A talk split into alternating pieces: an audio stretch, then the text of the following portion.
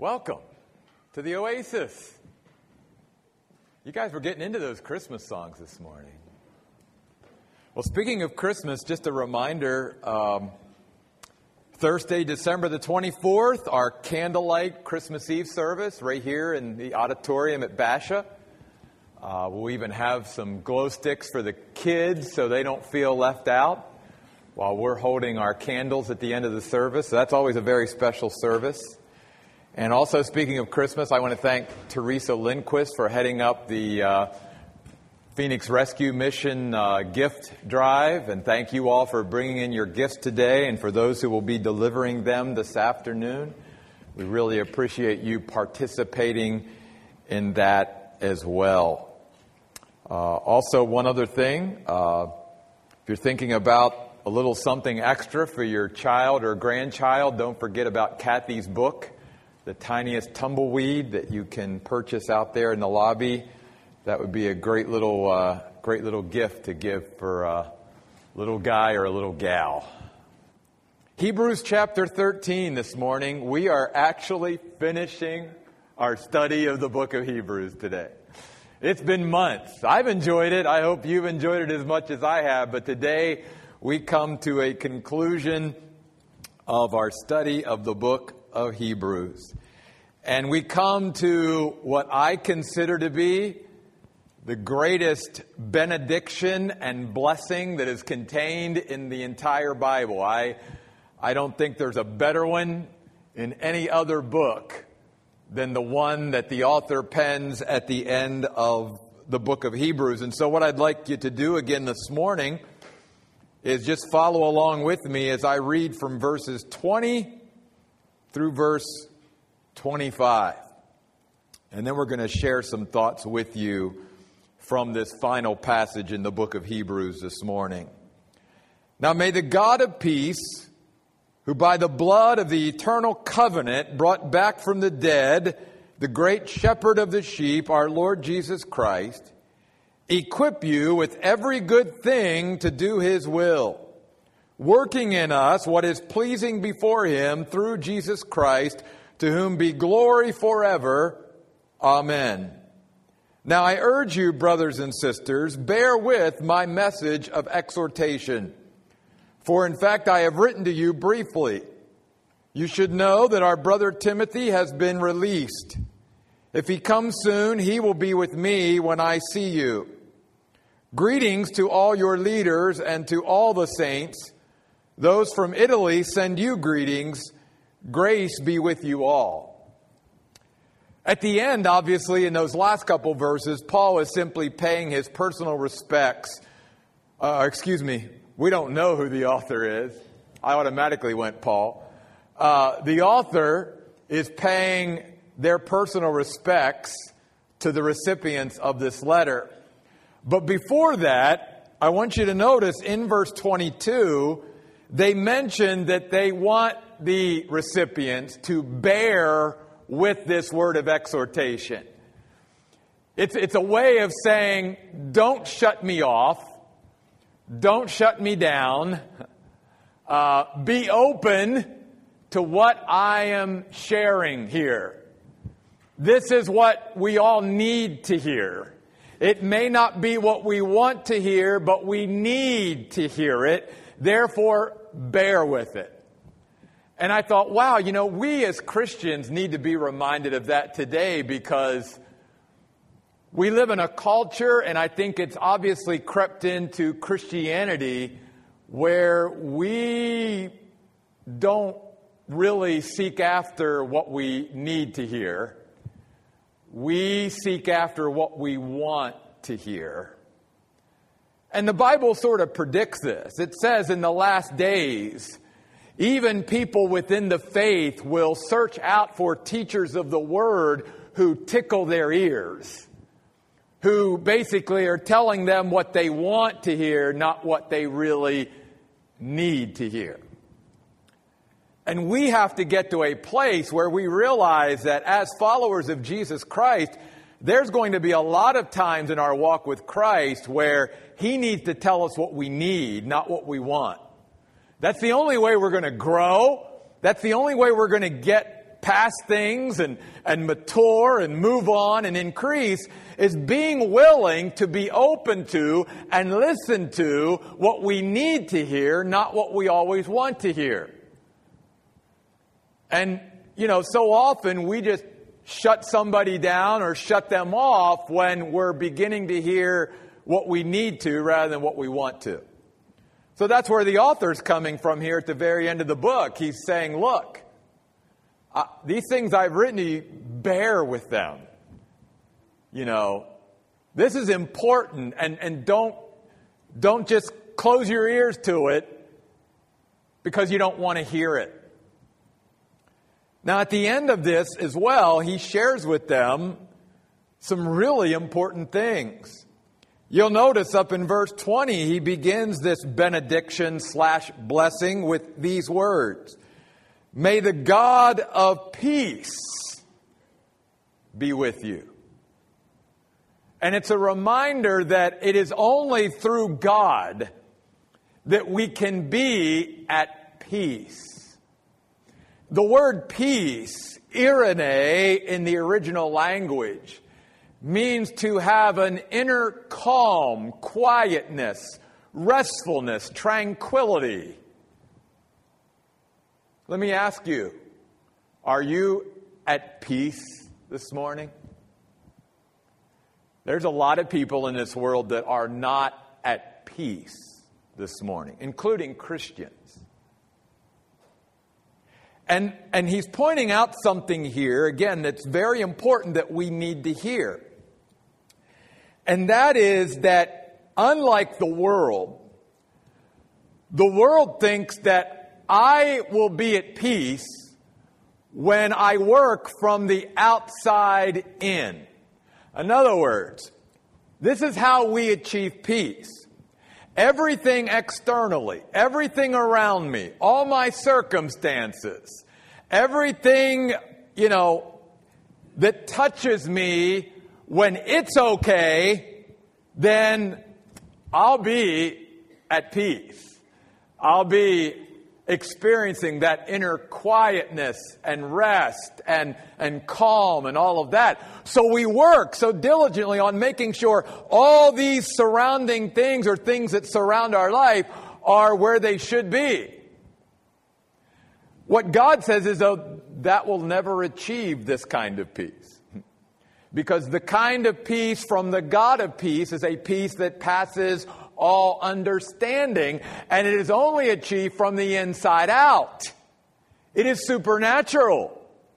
It is a peace that comes when you and I find our peace alone in God. And then the cool thing is the reverse of what we just talked about. If I have this peace from God, that he gives to me because I'm finding my peace in him and my rest in him, then it doesn't matter what's going on around me. It doesn't matter what the external circumstances are. It doesn't matter, you know, what's going on all over and what touches me. I personally can be at peace regardless of the circumstances. It's the kind of peace that we see throughout the Bible with those who follow God. It's why people like uh, in the book of Acts, Paul and Silas could be sitting in prison and pra- praising the Lord and filled with joy. How could they do that? Because their peace, that inner calm and tranquility and rest and all of that wasn't based on what they were experiencing. It was based on their God and their relationship with Him. And they were at peace regardless. That's the kind of peace God wants to give to his people. And that kind of peace will not be achieved through the methods and methodologies and philosophies of the world, but only through the God of peace. God wants us to be at peace. He wants us, as His followers, to experience the peace that passes all understanding. But again, that peace is only achieved not from the outside in, but from the inside out. Then he reminds us May the God of peace, who by the blood of the eternal covenant brought back from the dead the great shepherd of the sheep. Notice he also reminds us and the recipients of this letter that our standing with God, our salvation, is based on a covenant. An irrevocable decision by God Himself. It's not based on our performance.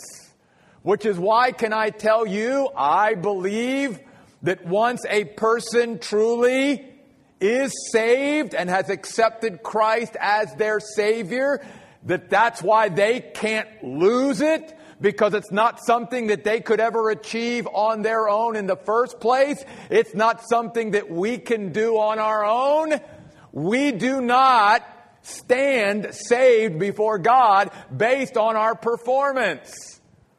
We have our standing with God based upon a covenant that He cut with us through the blood of His own Son, Jesus Christ. And He simply says, if you come to me and base your relationship and standing with me, not upon your own righteousness, but upon the blood of my Son, Jesus Christ, you will be saved. Period. That's the covenant that God has with us. And again, based upon even the understanding of covenant, it's irrevocable. God doesn't come along sometime later and say, well, now I'm going to base your standing with me on your performance. No. We stand before God dressed in the righteousness of Christ alone, and that's the only way you and I stand before God. And when we come to God His way, then we can be sure we have that standing with God. When we heed what the words of Jesus Himself said, I'm the way, the truth, and the life. No one can come to the Father but by me. But when we come by Him, then we can come to the Father. An eternal eternal covenant. Notice again, this isn't temporary. This isn't something that's going to come to an end at some point. This is unending. It is a forever covenant that God cut with us through His Son and the blood of His Son, Jesus Christ. And then He reminds us that this covenant was also formed when He brought back from the dead our Lord Jesus Christ. And I think he's reminding us also that the God who brought back Jesus, the one who had breathed his last, can also bring us back as well. No matter how far we've gone, how far we've slipped, whatever we think might be a hopeless case, hopeless situation, the author's reminding all of us uh, did not Jesus breathe his last? Yes, he did. Was God's power not able to bring Jesus back after breathing his last? Yes, he did. In fact, that's what that covenant is based upon. And so he's reminding us don't ever think that anything or anyone is too far gone. If God can bring back the dead, and give them life again, just as he did his son Jesus, then he can bring you back and someone else back. And he can bring us up from the depths to maybe where we have fallen from. God can do that. I hope you believe that today. Maybe you need to be brought back Maybe you know of someone that needs to be brought back. God can do it. He's not only the God of peace who has cut an eternal covenant with us, He's a God of miracles. He's the God that nothing is too hard for, that nothing is impossible for. He can bring back the dead. And if He can do that, He can revive and restore whatever life is in any of us as well. I hope that gives you hope. And then he also reminds us that this great God is also the great shepherd of our lives, Jesus Christ. And that we are his sheep. And therefore, he's also then telling us that as his sheep, we need a shepherd. We, we can't go through life without being willing to follow our shepherd and let him lead. In fact, one of the leading, if you will, uh, definitions of the word shepherd here in the original means to be the leader.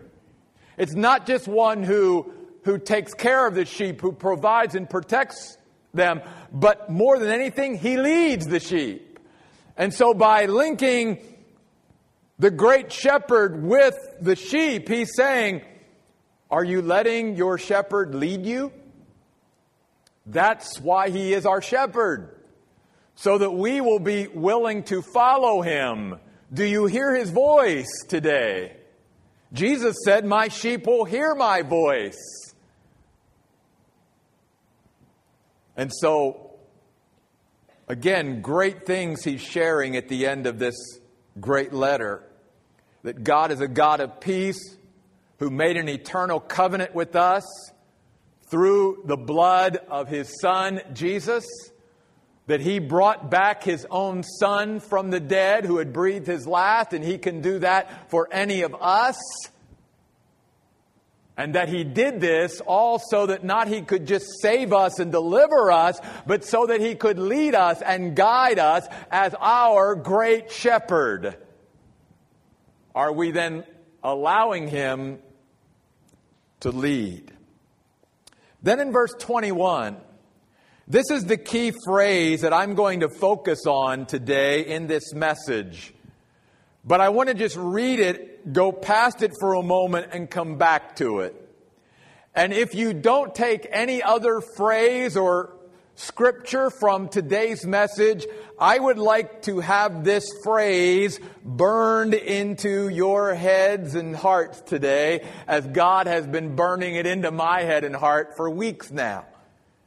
It is these words that God would also equip you with every good thing to do His will. Remember that.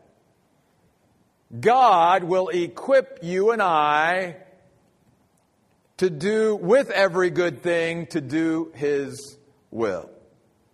Then he writes, working in us what is pleasing before Him through Jesus Christ. The word working could also mean operating. That God literally wants to come into our lives as our shepherd, if you will, as our Savior, as our Lord, and spiritually operate. Perform a spiritual operation from the inside out. And we've already sort of seen that kind of, of language from the author of Hebrews when back in Hebrews 4, he reminds us that the Word of God is living powerful. It is sharper than any two-edged sword. It pierces even to the dividing asunder of soul and spirit, of the joints and the marrow and all of that. And it cuts into the very depths of our being and our soul. That's one of the main ways how God, in a sense, operates spiritually in our life. He uses, in a sense, the scalpel or surgical tool of His Word to get in there and to root out what needs to get out because it's harming us and harming others and doing damage to our soul and our spirit, and then to take and then to put into our lives through His operation the things that need to be there. And the author is reminding, again, his readers God will do this, you see. Because he wants to operate within us to bring about what is pleasing before his very face, is what the word means. That as he observes and looks at our lives, he wants to be pleased with our lifestyle and how we are living life. And that he will do the operating. He will do the surgery on us that needs to be performed to put into our lives the things that needs to be there to continue to please him and to take out of our lives the things that shouldn't be there because they are not pleasing to him. And again, he does this all through Jesus Christ, to whom be glory forever. Amen. Praise, worship, adoration forever, which is one of the things that you and I will be doing when we get to glory, is giving him glory forever and ever. I want to go back, though, for the next few minutes and concentrate on this phrase found in this benediction, in this blessing from the author of Hebrews, where he points out that God will equip us with every good thing to do his will. Couple things. Notice, first of all, that the author is saying if you and I will focus on doing his will, then we will be equipped. Many Christians today, if, if they were honest, would say, I feel ill equipped.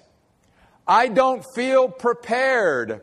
I feel deficient and lacking in my Christian life. And really, when you and I feel that way and we express that, it can only be sort of one of, of three things. Either I'm unaware completely that God will equip me to do His will, or I don't believe that. I know it, but I don't really believe it. Or three, I'm not interested at this moment in doing His will. You see? Well, then we won't be equipped. See, God will never equip us to be sinful. God's not ever going to enable us and equip us to be sinful. We're on our own when we sin. God will never equip us to be selfish. If we're choosing and, and making decisions based upon self and living for self, God will not enable us or equip us to live that way. We're on our own. God will never enable us and equip us to be a spectator in the body. If we're just content to be a part of the body of Christ and just to sit, and sometimes, as I say, sit, soak, and sour, then God will not enable you or equip you to do that. God will enable and equip us to participate. He will enable and equip us to be active and to do, but He will never equip us to be simply a spectator or to be selfish or to do sin. But if you and I are focused on doing the will of God, then the author reminds us oh, you can count on God equipping you. God will enable you to do His will. So it's never then a question for the Christian Will I be equipped? Will I be enabled to do God's will? The answer has already been given in the Word many times, including here in Hebrews 13. Yes, absolutely. That's not the question. The question for us, our responsibility. Because God, in a sense, says, I'll take care of equipping you. Your responsibility, my responsibility, is simply are we focused on doing God's will? Because if we're focused on doing God's will at this moment in our life, then we can count on God's equipping of us to do His will. He will enable us, He will supply us, He will furnish us with whatever we need to do His will. If I, as a Christian, then, again, feel ill equipped, deficient, lacking, it's either because I didn't know this truth before today. I didn't know God equipped people to do His will. Secondly, I don't believe that, even though I see it in the Bible. He really won't give me what I need to do His will. Or third, I'm just not interested in doing His will. I want to do my own thing. And when you and I are in any one of those categories, even as a Christian, then we will feel deficient ill equipped, ill prepared. But there's some other reasons as well, which is why I want to take for a moment this morning and look at this word equipped. Because it's used a couple other times in the New Testament, and it sort of gives us, based upon the context, some different shades of meaning of what the word means and how we can apply it to our life. For instance, here in Hebrews 13, uh, verse 21, the word equipped here means to sort of properly align or adjust. Think of it as you would uh, a car that you have that you have to take in for sort of regular maintenance. And you know, we have to make sure that the tires are okay and that the, the, the, alignment on the car is fine and that all the things, because we want our car hopefully to continue to work in, in good condition. We want it to, to run efficiently. Okay? Well, in order to do that, we need to continually equip it, if you will. We need to make sure that we're always adjusting and aligning things in that car to keep it in top working condition. This is what the word means. God will do the same with us. He will do whatever adjustments, alignments, Whatever maintenance needs to be done in our lives, again, not to sin, not to live selfishly, not to be a spectator, but to do His will. Are we allowing God to make those adjustments and alignments in order to get us into a proper working order and condition so that we can do His will? You see. That's what the word here, equipped, means. But then, if you go back to the Gospel of Matthew, and you don't have to keep your finger in Hebrews 13, we're going to be away from it for a while. Matthew chapter 4.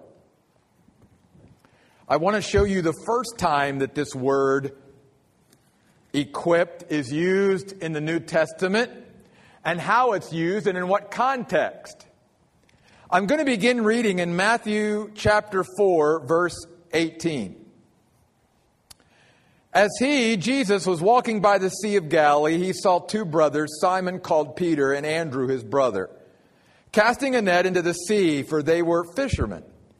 He said to them, Follow me, and I will turn you into fishers of people. They left their nets immediately and followed him. Going on from there, he saw two other brothers, James the son of Zebedee and John his brother, in a boat with Zebedee, their father, mending their nets. The word translated mending in our English Bibles is the same word translated equip in Hebrews 13:21.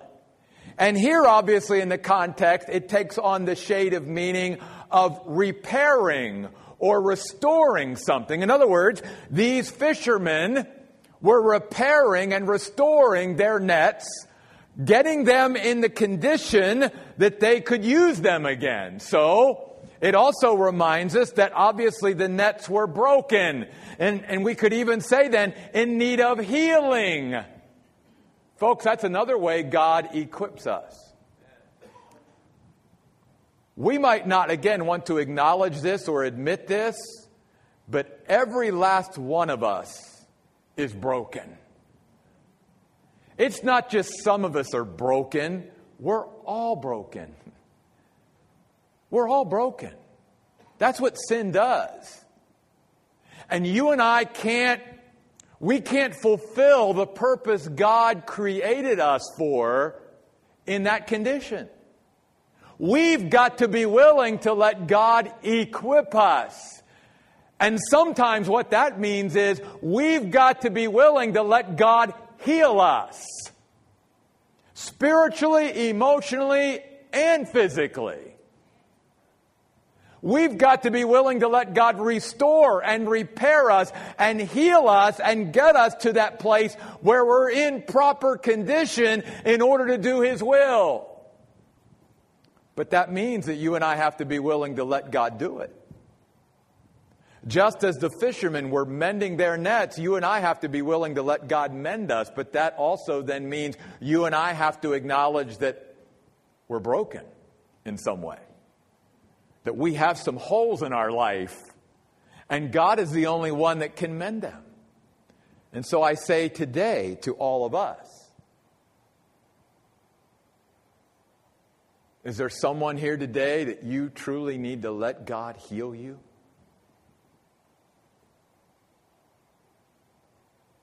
There's a hole in your life. There's healing that needs to happen.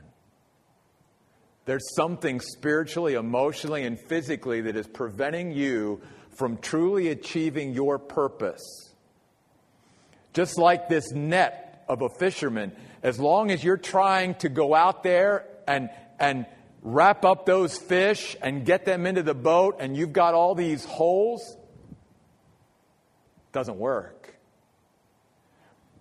But when you and I allow God to mend those holes and heal them and work in our lives and operate in our lives as He wants to, and bring that healing and that restoration and that repair, then we can be equipped by God Himself to do His will. Let God mend you today. And don't be afraid to admit you're broken. As I said, we're all broken. We might be broken to different degrees, but there's not a person here and not a person that will ever listen to this on podcast that can say, I'm completely whole before God. We all at times need God to heal and mend us. And that's what God wants to do. Then, if you turn over to the Gospel of Luke, chapter 6, here's the, another way that this word is used. Again, translated equipped in Hebrews 13 21, but here translated a little bit differently. And I'm going to begin in Luke chapter 6, verse 39. Jesus again is speaking. He also told them a parable. Someone who is blind cannot lead another who is blind, can he? Won't they both fall into a pit? A disciple is not greater than his teacher, but everyone, when fully trained, will be like his teacher. The words fully trained, same Greek word as translated equip in Hebrews 13 21 and mending in Matthew 4 21. So another nuance or shade of meaning of being equipped is the willingness to be trained by God. It means to basically be strengthened through a disciplined workout or exercise regimen in order to get fit. Again, it's what we've been talking about in our discipleship blog and in the book. It's about getting fit spiritually that many times as Christians, whether we want to admit it or not, we get out of shape. We get flabby. And can I say it? Sometimes we're just lazy. We are. And God wants to fully train us. It's the way He can equip us and get us into tip top shape spiritually in order to do His will. You see, in order to accomplish the will of God for any of us, you can't be an out of shape Christian. You can't be unfit. There's no way we can achieve God's will that He wants for us and us as a church if we're all out of shape. We've got to be willing to enter into God's training. Now you can begin to see why the author says, bear with this word of exhortation. Because again, these aren't things that we want to hear, that we just willingly embrace. It's like, yeah, you're right. No, it's tough. We have to acknowledge I'm unfit. I'm out of shape. I've become a little spiritually flabby. And I need to get back into God's gymnasium and work out and discipline my life and let God put me through the paces and work me out and exercise me so that I can be spiritually in shape to do His will. Can I say, and we're going to get to this, this is one of the reasons why churches that do not focus on spiritual growth and personal growth of their members and truly teach the Word of God, don't end up with auditoriums filled with in shape Christians. The only way you and I get in shape is to do the tough stuff, the stuff that we don't want to do, but we need to. Again, we live in a world today, and it's invaded Christianity where it's like, well, if I don't feel like doing it, I'm not doing it. Well, we'll never be fully trained by God and become more and more like Jesus Christ if we just live our lives doing what we feel like doing rather than what we need to do every day. Jesus said that a disciple will become like his teacher when he is fully trained, strengthened through disciplined workout and exercise and rendered fit. That's what it means to be fully trained. That's what it means to be equipped by God. So, for some of us, we need God to do some maintenance, adjustments, and alignments in our life. For others of us, we need healing. We're broken in certain ways, and we need God to mend us and, and restore us and repair some things. For others of us, we just need to get into God's gym and work out. Thank you. Let me show you one other time that this word is used in the New Testament. It's found in 2 Timothy chapter 3. And in this these verses it reminds us that the primary tool as we've already talked about that God uses to equip us, to heal us, to restore us, to repair us, to work us out and exercise us. The primary tool, not the only one, but the primary one, is the Word of God. Look at 2 Timothy chapter 3 verse 16. Every scripture is inspired by God and useful for teaching, for reproof, for correction, and for training in righteousness that the person dedicated to God may be capable, and here it is, and equipped for some good work. Is that what your translation says? No, that's not what mine says either. It says every good work. See, that's why Christians should never feel ill equipped deficient, lacking in our spiritual life. Because God has given us His scriptures. And He says every scripture, every one, can equip us for everything that we need. This word equipped means to thoroughly outfit or furnish or supply fully. Think of it this way.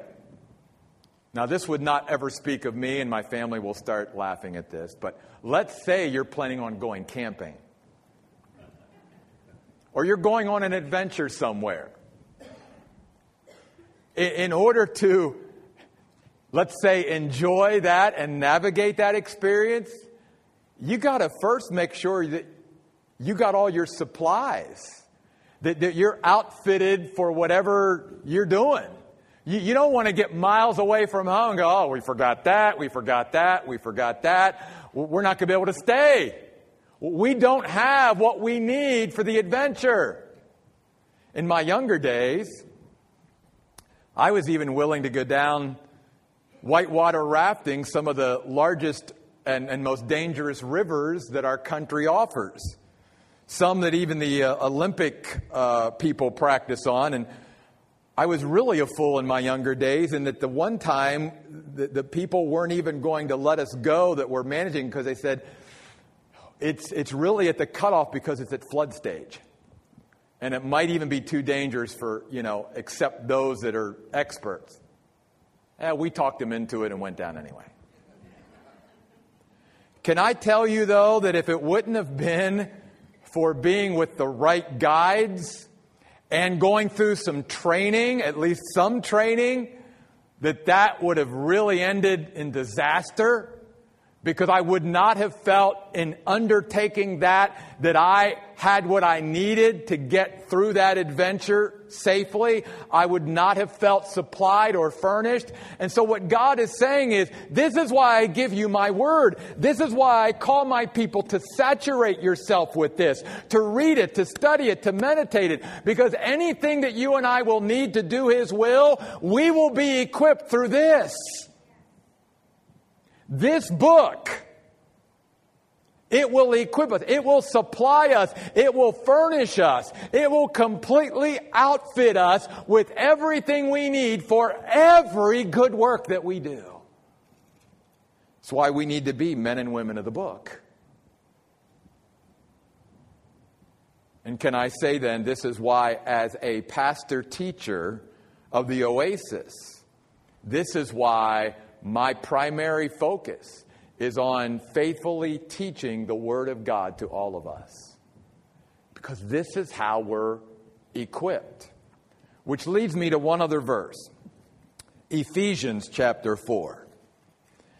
And the reason I end with this is because this word is not exactly like the other four words for equipped in the New Testament, but it is certainly closely related. And it's in the passage in Ephesians chapter 4, and I'm just going to begin reading in verse 7, where Paul is talking to us about Jesus and how he wants to build his church. And he says, But to each of us, grace was given according to the measure of the gift of Christ. Therefore, it says, When he, Jesus, ascended on high, he captured captives and he gave gifts to men. Now, what is the meaning of he ascended except that he also descended to the lower regions, namely the earth? He, the very one who descended, is also the one who ascended above all the heavens in order to fill all things. We could say, in order to supply or furnish all things. He is then the one who gave some as apostles some as prophets, some as evangelists, some as pastors and teachers. Don't miss this, verse 12. To do what? I didn't hear you. To what? Equip. Equip who? The saints. For what? The work of ministry. What is my primary job as a pastor? It is to equip you. That's what God, that's what I'm going to be responsible before when I stand before Jesus one day. Did you, Jeff, equip the people that came to the oasis? Did they feel equipped? Did you give them my word? Or did they walk away from that church like maybe many Christians do from many churches, feeling, I didn't get the word. I didn't feel equipped. I felt deficient. I felt lacking because I'm not getting the word that I need in order to be healed, in order to be restored and repaired, in order to grow and increase and be fully supplied and completely outfitted with the word of God that God has given us that he clearly says, I've given you this word so that you will be equipped for every good work.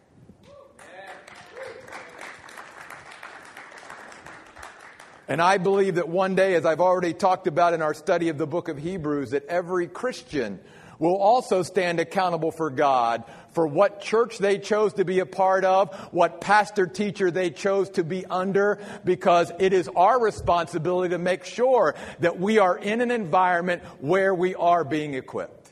And God will say to a Christian, why weren't you in a spiritual environment where you could be equipped?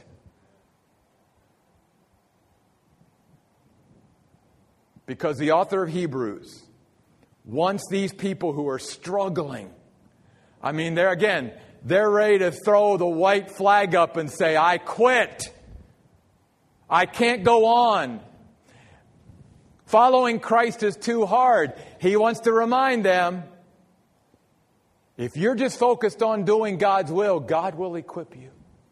He'll give you what you need. Even if God's calling you to suffer for Christ, He will give you what you need. You and I never have to worry about feeling equipped or being equipped by God. God has promised us that He will equip us, He will enable us, He will heal us, He will supply us, He will do everything He can if we just focus on doing His will.